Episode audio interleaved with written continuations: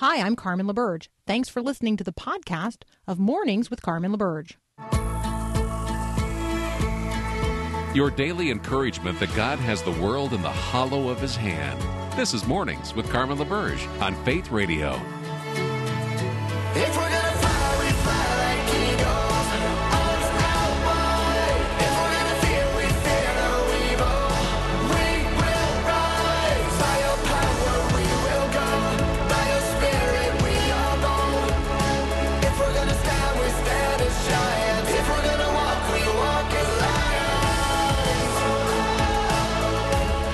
I told you yesterday we were going to be, uh, you know, tracking and paying attention this week not only to the events at the RNC, but also what is happening on the Gulf Coast and what is happening in California and elsewhere. So Marco is petering out, The Tropical Storm Laura is churning into what may prove to be a major hurricane as it heads toward the U.S. Gulf Coast. So let's keep uh, our prayers ascending.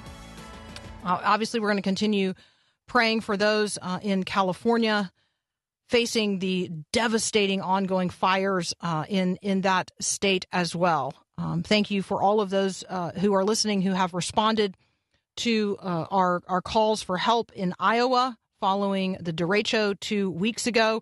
Um, and keep us, you know, keep us informed of what's happening in your neck of the woods. You can always text me at 877-933-2484 or you can email me, carmen at myfaithradio.com. Uh, a couple of competing narratives that I think are important to illuminate um, this morning. Nikki Haley um, at the at the RNC uh, last night. Remember, Nikki Haley, uh, Trump's uh, one of President Trump's ambassadors to the United Nations, served as uh, the governor of South Carolina. Um, she said um, she said in her speech, in much of the Democratic Party, it's now fashionable to say that America is racist. That's a lie. America is not a racist country. She talked about how it is personal for her. She says, I'm the proud daughter of Indian immigrants. They came to America and settled in a small southern town. My father wore a turban. My mother wore a sari. Uh, I was a brown girl in a black and white world. So there's one narrative and one conversation. And we've talked a little bit about Herschel Walker's speech. We've talked a little bit about Tim Scott's speech. Um, then we got to shift our attention uh, to another narrative. And so let me, you know, turn the camera here to focus for a moment uh, on Kenosha, Wisconsin the people uh, of uh, many people in Kenosha, Wisconsin, have taken to the streets. They are venting their anger uh, over the shooting of Jacob Blake by police. Um, buildings and cars were set on fire. Blake, a 29 year old uh, dad, was shot in the back multiple times by an officer on Sunday as he tried to uh, enter, get back into his SUV, which, by the way, his three young children were sitting in as he was shot. Um, and so, uh, no question that this is um, yet more evidence of the need for uh, not only criminal justice reform in this country, um, but police reform and policing reform and how we engage with one another um, as citizens and as members of law enforcement here in the United States of America. Obviously, this comes in the midst of ongoing protests and riots in some places across the country after the deaths of George Floyd and Breonna Taylor. So I'm going to pick up with this topic with Justin Giboney when we come back from a very brief break. Justin joins me uh, every couple of weeks from the AND campaign, and we're going to talk uh, leading off today about Jacob Blake. That's up next here on Mornings with Carmen.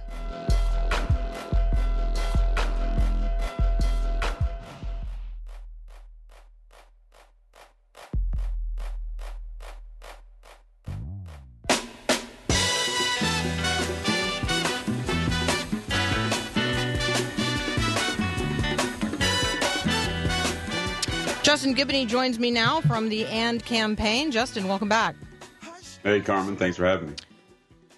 So, you know, this was not how I anticipated us starting the conversation today, but um, because it has happened again, um, I feel the I feel the obligation, the need, the personal need to lift up the story of um, of Jacob Blake. Um, I just, you know, maybe just gut reaction. What is your gut reaction to what happened in Kenosha, Wisconsin, and then what's happening now? Yeah, I think the biggest thing that comes to mind for me is that this was preventable, that this didn't have to happen, and that we have to do everything we can to prevent it. Uh, we know that some image bearers lost a father, brother, son, and so on. And so I think, especially the church, uh, now is the time not to just talk about it or go back and forth about how we feel, but to do something about it and set an example. All right. And so getting beyond feelings, because I do think that uh, at some point we have to get beyond the feelings conversation. I completely agree with you. How do we, how, today, let's just, let's just make it really practical. Today, for someone listening, how do they tangibly take this beyond a feelings conversation in their own community? Well, I think it always can start with education uh, just to make sure that those in your church and around you know what's going on and know why it's problematic. Uh, that's always a good place to start. Uh, as you know, we have the Prayer and Action Justice Initiative, which is really about giving Christians an opportunity and kind of on ramps to help fix this problem on a, on a kind of policy basis.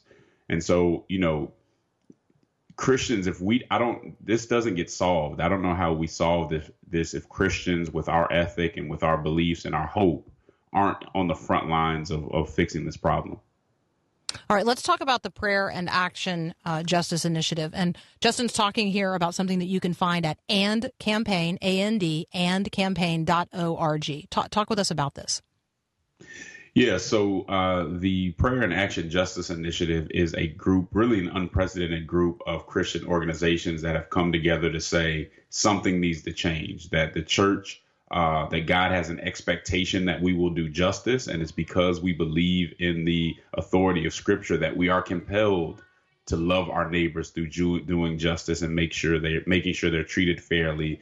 Uh, and it's time for us to step up. I think for too long the church has been kind of ambiguous on where we stand when it comes to racial justice and uh, criminal justice reform, and now it's time to speak loudly. So, you know, the largest African American de- denomination, the Church of God in Christ uh, the National Association of Evangelicals, World Relief, the American Bible Society, uh, several different Hispanic organizations and uh, Asian evangelical organizations have come together to say we need to do something about this. And so the focus will be on number one, the biblical grounding for doing something about this. So we start with doctrine, we start with the Bible and, and prayer, and then we go on to say, well, how can we get to some nonpartisan uh, policy that can help change this issue, you know, help change the criminal justice system. And then, as we've talked about before, there's also the Churches Helping Churches initiative, which is really just about helping churches in low income areas because those areas really depend on those churches as, as pillars.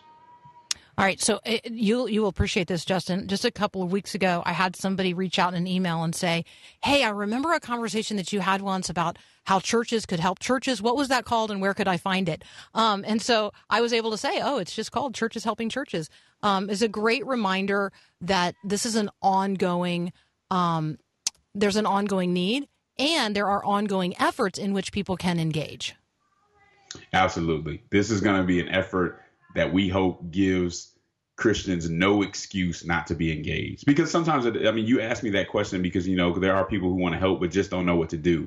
We want to take that away. We want to give Christians on ramps to do things locally. So, a lot of what we're going to do, and people who know uh, uh, a little bit about criminal justice know that m- most criminal justice efforts are going to be more local or, or on, on a state level. And so while we're going to galvanize Christians on a national level, we're really going to work on a state and local level to make sure that we get some changes that have nothing to do about what party you're in, but just by the fact that you think justice is valuable and we should be able to see eye to eye on that stuff.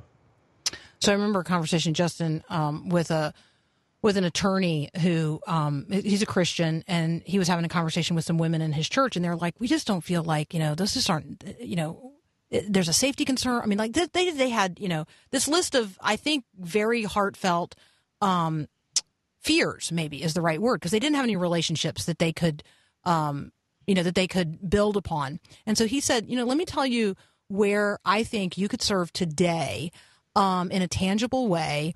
Um, because it is, in his experience as an attorney, he said it's the it's the place where people are in the the highest level of stress and need. And he said, that's right in front of the courthouse.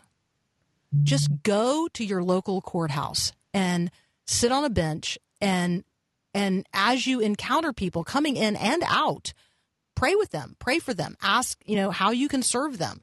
Um, he said it, it is it is an extraordinary place and space where Christians could be serving, but we just simply don't view that as a um, you know as a place where maybe uh, there's a ministry opportunity. So there are really tangible ways that each and every one of us can engage in our own local communities.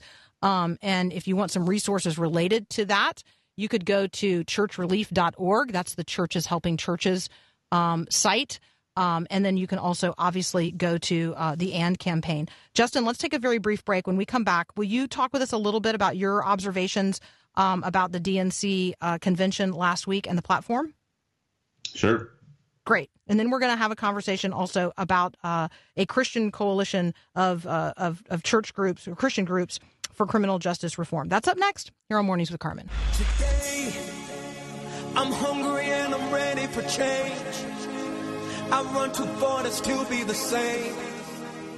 Continuing my conversation with Justin Giboney from the AND campaign. Justin, some um, some observations uh, about the uh, DNC convention last week and your thoughts on the platform. Sure. Uh, one thing that stuck out to me was the focus on faith. Uh, I think last time around, when, when Hillary Clinton was the nominee, they really just had very little to do with faith. There was very little faith outreach, and this was almost the opposite. Uh, my good friend, uh, Dr. Gabriel Salguero, actually gave a prayer and, and mentioned uh, basically the, the unborn uh, and the importance of that. And so there was a focus on that, uh, like I haven't seen in, in a while. Um, but then you see the substance of that missing from from some of the platform, right? You see, you know, the focus on um, ab- abortion and, and uh, those rights, so to speak you see uh, no one no one's really backing off of their support of the Equality Act, which was severely compromised religious liberty. So I, I did have an appreciation for what was said about uh, poverty, health care, uh, things of that nature, and it really did stick out to me that there was a focus on faith. But we would hope that it's it's, it's more of the substance of faith gets in there, um, and so we'll see what happens. But they but they brought it to the fore, um, and that was a, a huge part of the message in the DNC. Okay, and then um, talk with me. I, am reading. I mean, the AP News is covering, so that's you know pretty uh, pretty widespread coverage about a coalition of Christian groups pushing for criminal justice reform. Certainly, a theme lifted up last night at the RNC. Yeah, I mean, like I said before, that Prayer and Action Justice Initiative. We you know had some conversations with uh, uh, the Associated Press, and again, it's an unprecedented coalition of groups, faith groups are coming together say now is the time for Christians to speak out. You know, it's interesting that anytime something happens, you always hear people say, Where's the church? There's this expectation that the church would be there. And I think not necessarily always based on what we've done, but based on the understanding of who Jesus is. Uh, and so it's time for Christians to step up and say, Look, the Bible is full of unjust imprisonments. I mean, we see a lot of injustice in the Bible, and we always see God going against that, holding people accountable for injustice. And it's time as his servants for us to serve that purpose. Yeah, I'm thinking, um, I mean, you know, I'm thinking of Paul, I'm thinking of, uh, of Joseph in the Old Testament. I mean, we got a lot, there is a lot of unjust incarceration. Um, and, you know, even obviously the unjust carrying out of, uh, of capital punishment. I mean, you know, Stephen stoned to death in the middle of the street ought to be, um, you know, a, a, a, cry to all of us against vigil- vigilantism uh, in the world today. Um, but the way that people are treated in in the Bible, um, I I think those stories are in there because God wants us to know that it's wrong. It's just fundamentally wrong to treat people in ways that are less than um, equal image bearers in His sight. I just I think those stories are there so that God can declare to us um, that we have been at this in the, in a wrong way for a long time, and for those of us who know Christ and know what it means to be redeemed, and know that the color of skin uh, is irrelevant in the kingdom of heaven, um, but strangely relevant now, like right, um, that we we're called to the forefront of this conversation today. This is the conversation taking place in our country today, and people of faith have to be engaged in it. Yeah, it, shouldn't take much to get Christians excited about justice. Um, you know, we often talk about how other groups do it wrong, whether it's secular groups or all that. Well, the well the the response to that, as I've said before, should be to do it right, to mm-hmm. to put out an example of justice uh, applied to the social, you know, what's going on socially in a b- biblical way. That's the way to correct something. We should not run from justice because other people do it wrong. We should run to it to provide an example, and maybe they will follow that example when they see it's, it's done right. We cannot sit out of this conversation and kind of, you know, um, you sit in our ivory towers and just watch. That's not what Christianity is about. We have to get in it and we have to disinfect whatever's going on for the sake of human dignity and to glorify God. All right. So, Justin, I'd um, love to talk with you about your experience in this People of Faith Engage 2020 webinar. Um, it included Michael W. Smith. It included um, uh, Southern Baptist leader Richard Land, who, for those of you who don't know, uh, Richard headed up the ERLC before Russell Moore. Uh, it included um, our mutual friend Michael Wear, who also served as President Obama's evangelical outreach leader, and uh, and you were there as well as Kaitlyn Schiess. Um, what was your what was your just experience of having this conversation um, that was hosted by you know a senior political strategist? But the the goal here was to get Christians engaged, people of faith engaged, um, ahead of what is going to be is already a very contentious election cycle. Yeah, it was a good conversation, and and what I thought was great about it was that we didn't agree on some things, right? We we uh we didn't necessarily agree on you know uh, some things about the administration, but we were able to have a constructive conversation and agree that Christians should be involved, and there's a lot that Christians can do outside of who they're going to vote for uh, on November.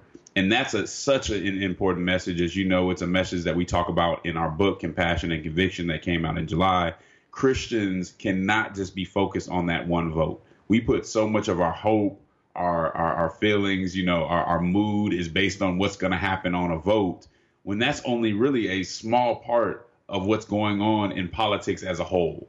Uh, so that's not to say that we shouldn't take it importantly. I think everybody, I mean, we shouldn't take it seriously. Uh, I think everybody should should vote, but understand there's so much other work that we can do uh, don't put all you know don't put everything into that because there's a lot of other work to be done. When i say that all politics is local what does that mean for you where you live? Yeah it means that it hits home. It means that it, it affects my neighbor. Uh, mm-hmm. it, it affects the programs that are accessible to them. It, it affects how they're treated. Uh, by the authorities. And so it always comes home. It's always something that impacts the people that, that are near you. And if we care about our neighbors, we should be able to see that impact clearly and care about that impact. And that's why we think social action from a biblical standpoint is so is so important because it does have an impact on people that we care about or at least should care about. You know, Justin, it, it occurs to me that even just my stopping and talking with my most local of law enforcement or my most local of first responders. So the guys that are like literally at the firehouse and literally at the police station in my tiny little town, literally stopping and just having a conversation with them um, about uh, what we're witnessing around the country and how they're having that conversation in my local community because they're they're obviously those guys are talking about these things but they're not talking about them you know out in the public arena. Um, but I, as a citizen, could go and ask or could go and seek to have those conversations um, and voice my understanding of every person as an image bearer of the living God and even offer, you know, even offer myself to say, you know, hey, if you need somebody to go with you, like, right, like call, call on those of us who live here. If you feel like you're going into a situation where, um, where the voice of another person other than a police officer is going to be helpful, like maybe at that level locally, we need to offer ourselves in service to law enforcement. Yeah, no, I think that's good. I think that's right. And another thing that you can do is do that as a church, right? So have mm, town good. halls, have conversations where people are being informed, but most important, you're building a relationship. You know, in those areas where the police officers have relationships with people in the neighborhood, you're just going to have a better interaction. And I think churches can really help uh, create a constructive uh, relationship between the community and and uh, the authorities, the police officers, and so on. Justin, um, thank you as always for joining us. Thank you for what you do every single day at the AND campaign. want to encourage people to check out what's going on at the AND campaign. It's just the letters AND, A-N-D, campaign.org. You can find Justin there, his book, his podcast, you know, all the goodies. Justin, thanks so much. Thanks for having me, Carmen. Appreciate it. We're going to take a break for Breakpoint.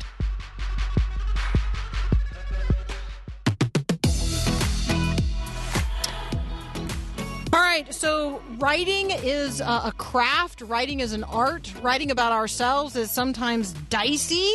Writing about the truth is um, always important to do. Carolyn Weber is an author, she's an essayist, she's a poet, um, she's an Oxford educated PhD in literature. And she's the author of a new book that is um, part memoir, part hmm, theological observation. And it's entitled, I know this is provocative, Sex and the City of God. It's not about what you think. She's up next, here to tell us the story. Spend a lifetime telling God to be quiet, and He will do just that. In hell, God honors our request for silence. This is Max Lucado. Hell is not a correctional facility or reform school. Its members hear no candid sermons. They do not hear the Spirit of God or the voice of God or the voice of God's people. In Ezekiel 33:11 God says, "I take no pleasure in the death of the wicked, but rather that they turn from their ways and live." It is not God's will that any should perish, but the fact that some do highlights God's justice. God must punish sin. Thanks to Christ, this earth can be the nearest you come to hell, but apart from Christ, this earth is the nearest you come to heaven. John 3:16 says, "Whoever believes in him shall not perish."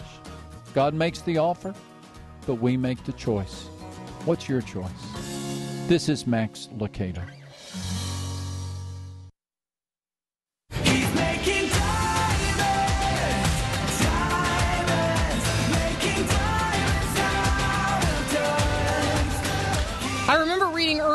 This year that uh, Christians dating today or seeking to date today um, actually found political affiliation as a more significant deal breaker than a person's faith.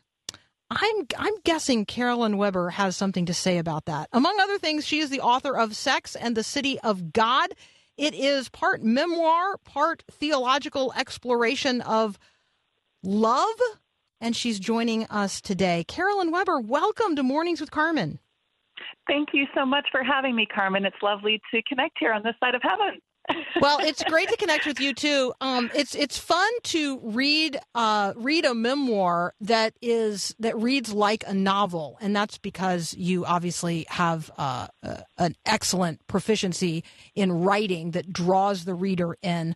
Um, uh, talk with us about how this how this book, Sex in the City of God, is is part memoir. I mean, there's a story here, but there's really like truth telling in this about desire and reality and beauty and grace and abundant life and love. So invite us into sort of the larger conversation you're trying to have in the book. Mm, thank you so much, Carmen. Well, I think the book really grew out of a lot of conversations with my students over many, many years, colleagues, friends, and I really believe in the power of story. I love literature. As you know, I'm a literature professor. Uh, so I hadn't imagined myself writing memoir until um, the last few years when I was thinking more about sharing my faith life. But it grew then out of, I really believe that story, the tool that Jesus himself uses, is um, probably the most powerful way to connect with people. And so I wanted to um, interweave extending more thoughts in my own life to what I was sharing with students or what I wanted to share with my own children um, through thinking about our relationship to relationships. And that's really, uh, out of my first memoir, Surprised by Oxford. Uh, I had a lot of questions about dating as a you know especially as a new believer or what is what does it mean to be single and and it was just years of percolating those ideas as well as being married myself that uh, led to the production of this book Okay, so the opening scene I think really matters. Um, mm, the setting matters. The characters matter. TDH matters. Um, ultimately, I think God is sort of the main character. He emerges as the main character of the book. Um, yeah. that's that's important as a part of this. Um, but maybe set the opening scene so that uh, so that people understand where this book begins. Well, this book begins with actually the uh, uh, with an ending in a sense, or a temporary ending. Mm-hmm. Begins with the death of my father, uh, and I had grown up with um, a complicated relationship with my father. Um, like many of us, he was in and out of my life, um, and he had also dealt with some significant mental illness and um, uh, and whatnot as well. And he ended up um, becoming a Christian later in my life when we came back home to spend time with him. And by the time we had lost him, um, we had a very close relationship with him, and uh, um, and it was just a real gift from God. And I I think when our parents die, our cosmos tilts you know, mm. Carmen significantly um, with, with mothers and fathers, regardless of our relationship. But there is something about fathers, you know, I, I do think there's um, real truth to that search for our identity in our fathers, and and it really got me thinking about, you know. Um, who is at our deathbed? You know, we're so we're so focused in our culture of who we're sharing our beds with, you know, in larger media and all sorts of things. And we don't think often about the connection of who will be at our deathbed and how that's connected. And it really got me thinking too about genealogy um, and uh, and adoption and those themes of being an heir and um, and of our own heavenly Father and our own um, connection in the Bible and all those stories, how that played out, and that sex is a big part of that, but it's connected to relationship um, primarily. And uh, and those are the things that are not shared with our kids. You know, um, they're sent home from school, public schools, with condoms, but not with any idea on how to have a relationship or what their options might be, or or just other viable ways of thinking that there is another way. And it was really that death of my father got me thinking through all of those um, symbolic relationships, biblically as well as in my own life, and and that first commandment, you know, to to love our um, God first uh, and ordering our loves. And that's where I was then got drawn into thinking back through Augustine as well and the notion of ordering our loves based on that first commandment and how important that is. Everything else falls into place.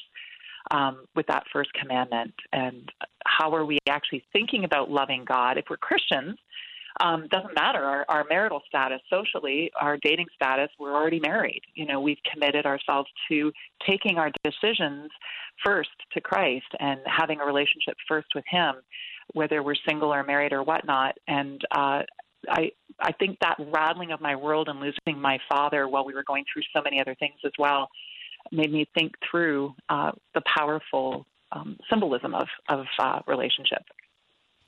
All right, if you're listening right now and you think to yourself, "Whoa, I want to read that," that um, I already Carolyn has already drawn me in. I I want to read that. I do have five copies of the book to give away today. You can text the word book to 877 933 2484.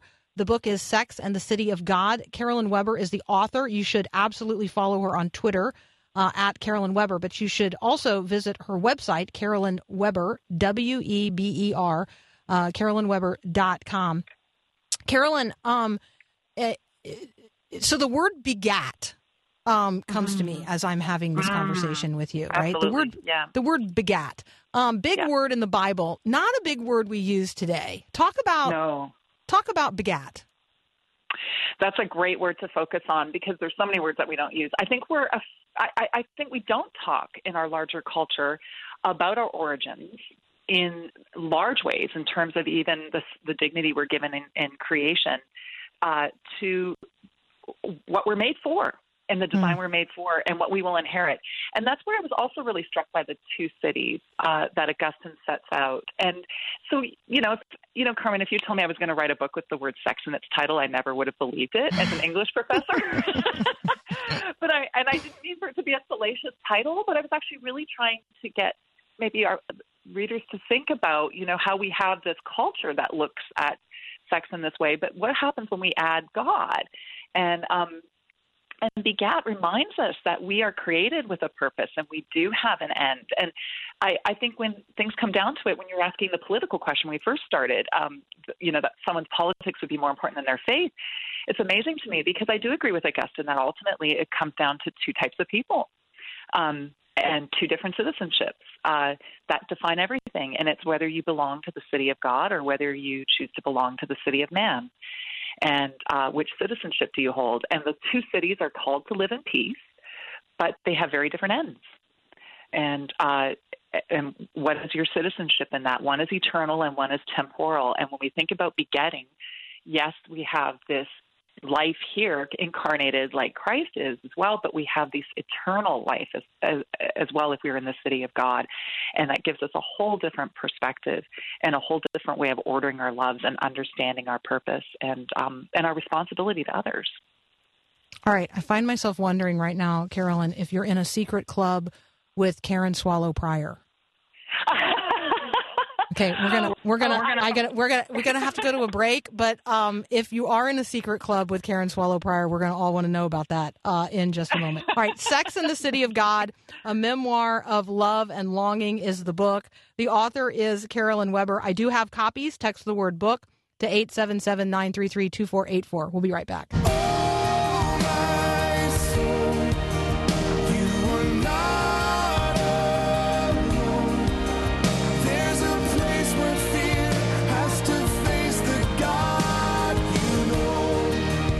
Continuing my conversation with author, speaker, essayist, professor Carolyn Weber.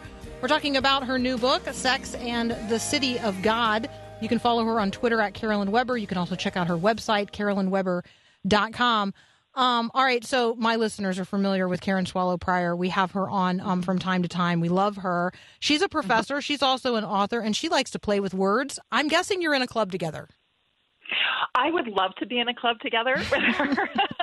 I'm a huge fan of hers. She's an incredibly gracious person. She actually provided one of the most moving endorsements um, I've ever seen for this book. It really got to the pulse of it. She put her finger on the pulse of it. Um, it's just uh, she's uh, a beautiful person, and I I think I mean, she and I are both literature geeks. Mm-hmm. It's okay. she was the one that I loved Jane Eyre, the Jane Eyre reference, and I thought, oh, great, she got the reference. She just loved the reference to Jane Eyre. So, I think that with literature geeks, um, we all have our love language from God. All you know, we each have a way that He speaks to us particularly, and we love words. I love words. I know Karen does too, and, and story, and and I think it does help you have this just awe of how incredibly amazing something like the Bible is. Uh, I did not grow up in a home of faith. I did not grow up knowing the Bible. I actually have a perfect example of someone, Carmen, who went through, you know, 20 years of public school education and never cracked open a Bible, um, which is shocking to me, even just objectively. And uh, when I read it, I could not believe, actually, as a trained literature student, how incredible it was, just mm-hmm. from a story point of view. I mean, just how it, you know, unfolds from Genesis to Revelation you can't make this stuff up. it's incredible. You can't make this stuff up. But the individual verses, even the power of individual words, and uh, and so I think she shares that love as well. That all literature, all words reflect that um, um, reflect that power in the Bible, and uh, and I, I think it's no small coincidence, you know, that the Lord came as a baby in a book. Um, and a word uh, that there's a lot of power in scripture. And when you are a reader um, it's you can't ignore that. It, it, jumps out at you so much more. Like Madeleine L'Engle said you can never plumb the depths of the bible. You can never ever get to the bottom of the mystery and meaning. And uh, it just constantly gives me goosebumps um, when i really sit with what it means and how truthful it is.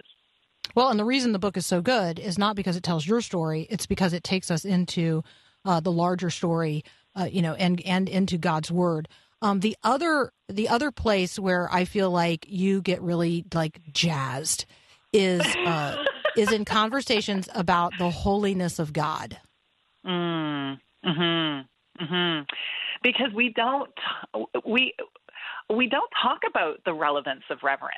We we we don't want to talk about holiness. One of the most controversial classes I ever had, and I think this is something that you know Karen would identify too. Sometimes as a professor, your most surprising topics end up being the most controversial classes. The classes that you, you know, the kids will not leave. They're fighting way past the bell. And probably the most controversial class I ever had was a class about the topic of virtue. Hmm. Which shocked me. I didn't see that coming.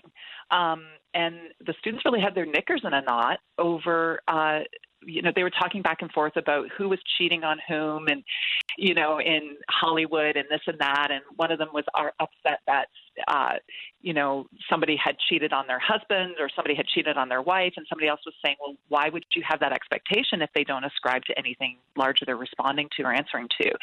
And it was just this huge argument about virtue, and it's in a way something we don't want to touch. We don't want to talk about values and or virtues and how they're connected. Um, we tend to see, you know, emphasis on something like chastity as heavy-handed instead of connected to a design or a purpose or even the development and protection of your own heart. Um, we tend to mock things as opposed to really looking at them or holding them. Um, I teach a lot of critical thinking. You know, we tend to do ad hominem. We tend to put people down before we even hear their ideas because of stereotypes. And uh, Jesus, I, I, you know, radically challenged all of that and rattled all those categories. I remember Earl Palmer speaking when I was out in Seattle, and he said Jesus is the norm, and that just that just shocked me. He said Jesus is you know God's norm for us, and I had thought of him as you know kind of way out there and not something I could identify with, instead of thinking of him as how God has designed us to be, and um, and I think Karen would probably recognize that too that love for the word and for literature and for story, but also the power of the holiness of God. Um, and we don't speak of it enough. Um, it's hard to actually speak of, you know, as we know from Yahweh, but but to even approach it and, and have conversations about it, we we just don't go there in our larger culture. Um, I think we're very afraid. Yeah, I think we are too, because ultimately, kind of yeah, it, it's ultimately you know if I if I'm not um, drawn to the holiness of God, if I if I don't recognize that as a well that I will never find the bottom of um, or the end of, um, then I'm also not open to that holiness transforming me. I'm I mean exactly. my resistance to being transformed is what leads me to resist being drawn into the holiness of God because you can't draw near unto him without being changed. Absolutely, you can't. It's it's a it's a fire, right? It's a transformation, absolutely. it's a crucible, and you're absolutely right. And that's why you know that is the difference between carbon and a diamond, and and um, and yet in our secular mainstream educational system, um, I can speak entirely for secular academia. We talk about everything except God.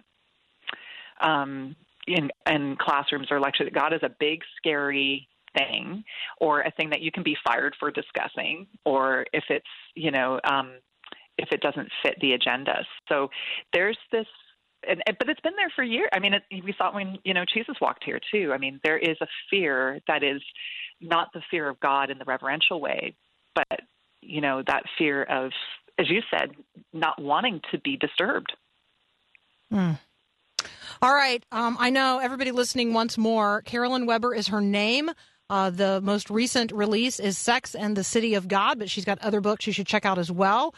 Uh, check her out at carolynweber.com. Yes, I have books to give away today. Text the word book to 877 933 2484. Carolyn, I'm already uh, looking forward to our next conversation. I just uh, oh, thank you for joining us today. Thank what a total joy. Yeah, because I oh. want to know about the menagerie of animals on the farm. Like, I have so many questions that we didn't get to. Oh, you're delightful, and God bless you in your important work. Thank you so well, much, Carmen. Likewise, thank you. We'll be right back.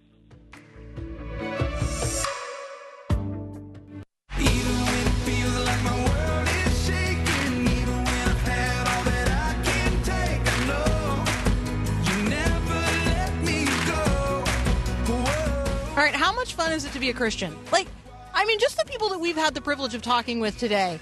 Aren't you just saying to yourself, God has got some really good people out there doing really good work. So let's be pr- praying for professors today on the front lines of uh, Christian higher education, like Mark Caleb Smith and lots of other people that we talk with here.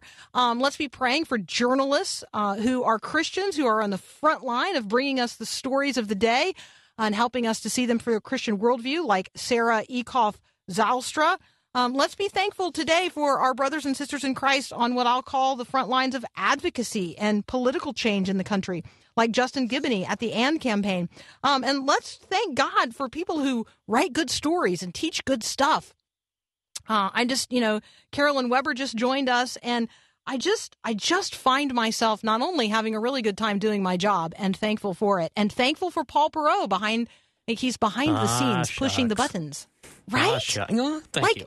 Like look at what a great job you did today producing this show, bringing these guests into the conversation, um, and helping all of us to uh, to have a fresh start to the day. Uh, you know, so thank you. Well, Thanks, welcome. Paul. Very welcome.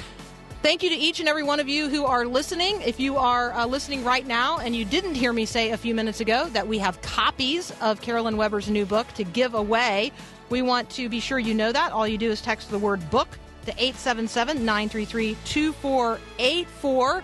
I hope you're having a great day. Um, if not, go and make it a great day. Get back into the Word of God. Bring God's gospel reality to bear on the issues and challenges that you're facing in your life. Um, call for help if you if you need that. The Christian community is available to come alongside. Like that is who we are, and that is what we do. Um, and so, just remember, God God does draw near to the brokenhearted. If that's where you find yourself this morning, my uh, prayers go out for you, even as my or my prayers go up for you, even as my heart goes out to you. Thank you for listening. You can catch the podcast at myfaithradio.com. We've also got a Mornings with Carmen page there for you to check out. Have a great day. God bless. Thanks for listening to this podcast of Mornings with Carmen LaBerge from Faith Radio. If you haven't, you can subscribe to automatically receive the podcast through iTunes or the Google Play Music app. That way, you never miss an episode. It's also available anytime at myfaithradio.com.